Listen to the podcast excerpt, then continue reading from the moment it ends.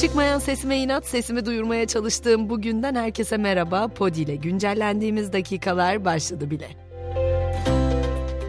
Çanakkale'de 3 gündür süren orman yangını nihayet kontrol altına alındı. Çanakkale Valiliği soğutma çalışmalarının devam ettiğini açıkladı. Yangından etkilenen 61 kişiden 4'ünün tedavisi de sürüyor. Dünya şimdiye kadar kaydedilen en sıcak haftayı yaşadı ve termometreler her geçen gün yükseliyor. 2023 Temmuz'unun son 120 bin yılın en sıcağı olarak tarihe geçmesi bekleniyor. Öyle ki ölümcül bir hal alan bu yaz sıcakları tatil tercihlerini de değiştireceğe benziyor. Popüler destinasyonların tahtı tehlikede, popüler destinasyonların merkezi Güney Avrupa tahtını kuzeye, ilkbaharsa sonbahara kaptırabilir. Öte yandan bugün bilim insanları nadir görülen yıkıcı bir yamyam güneş fırtınasının dünyaya ulaşacağı hakkında uyardı. Olayın dünyanın manyetik alanında sorunlara neden olabileceği belirtiliyor. Bugün elektronik sistemler, uydular ve haberleşme üzerinde aksaklıklar yaşarsanız bilin ki sorumlusu bu güneş fırtınası. Ben de bu güneş fırtınasının benim sesimi çok daha önceden vurduğu kanısındayım. Ceplerimizi yakan konuda da yeni gelişmeler var. ÖTV zamlarını içeren Cumhurbaşkanı kararı yargıya taşındı. Kararın anayasaya aykırı olduğunu öne süren İyi Parti, iptali için Danıştay'da dava açtı. Siber alemde neler oluyor derseniz Türkiye'nin siber alandaki güvenliği için Milli İstihbarat Teşkilatı bünyesinde Siber İstihbarat Başkanlığı kuruldu. Ne yapacak bu başkanlık? Görevi her türlü araç ve sistemi kullanarak siber dünyadaki her türlü veriyi toplamak, kaydetmek, analiz etmek ve bu incelemeler sonucunda elde edilen istihbaratı gerekli kuruluşlara ulaştırmak olacak. Yine sanal dünyada da rekabet devam ediyor. Twitter, YouTube'da olduğu gibi video içeriklerine reklam koyacak. Twitter'ın rakip platformu Threads'in ise aktif kullanıcı sayısı neredeyse yarı yarıya azaldı.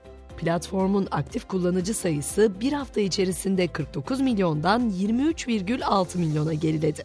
Bu arada Birleşmiş Milletler Güvenlik Konseyi ilk kez yapay zekanın etkilerini ele almak için toplandı. Genel Sekreter Guterres, yapay zekanın olumsuz etkilerinin de ortaya çıkabileceği uyarısı yaptı. Dünyadaki bir sonraki durağımız Belçika, başkent Brüksel'deki büyük süpermarketlere satamadıkları ancak kullanılabilir gıdaları bağışlama mecburiyeti geliyor. Uygulama 2024 yılından itibaren geçerli olacak. Hindistan'da ise 26 muhalefet partisi 2024 genel seçimlerinde 2014'ten beri iktidarda olan Modi'ye karşı ittifak kurdu. İttifakın ülkede demokrasi ve anayasayı kurtarmak için oluşturulduğu açıklandı. Ve İngiliz rock grubu Placebo'nun solisti Brian Molka'ya konserinde İtalya Başbakanı Meloni hakkındaki sözleri nedeniyle soruşturma açıldı. Molko, Meloni için pislik ve faşist diye bağırdı. Bu suçun 5000 euroya kadar cezası var. Hemen spordan notlarımı da ekliyorum. Trendyol Süper Lig'de 2023-2024 sezonu fikstürü çekildi. 11 Ağustos'ta oynanacak maçlarla başlayacak olan yeni sezonun ilk yarısı 23 Aralık haftası oynanacak maçlarla tamamlanacak. Ligin ikinci yarısı ise 5 Ocak'ta başlayıp 19 Mayıs 2024 tarihinde tamamlanacak.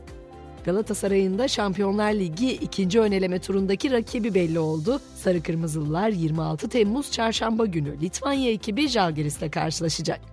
Ve Pota'da da Euroleague'de yeni sezonun maç programı da belli oldu. Anadolu Efes açılış haftasında Barcelona ile karşı karşıya gelirken kapanışı Kızıl Yıldız'la yapacak. Fenerbahçe Beko ise sezonun ilk haftasında Olimpia Milano'yu evinde ağırlarken ligin son haftasında Olympiakos'ta kozlarını paylaşacak.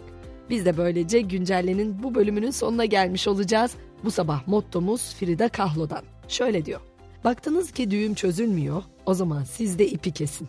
Akşam 18'de çok daha iyi bir sesle sizi karşılayabilmek dileğiyle şimdilik hoşçakalın.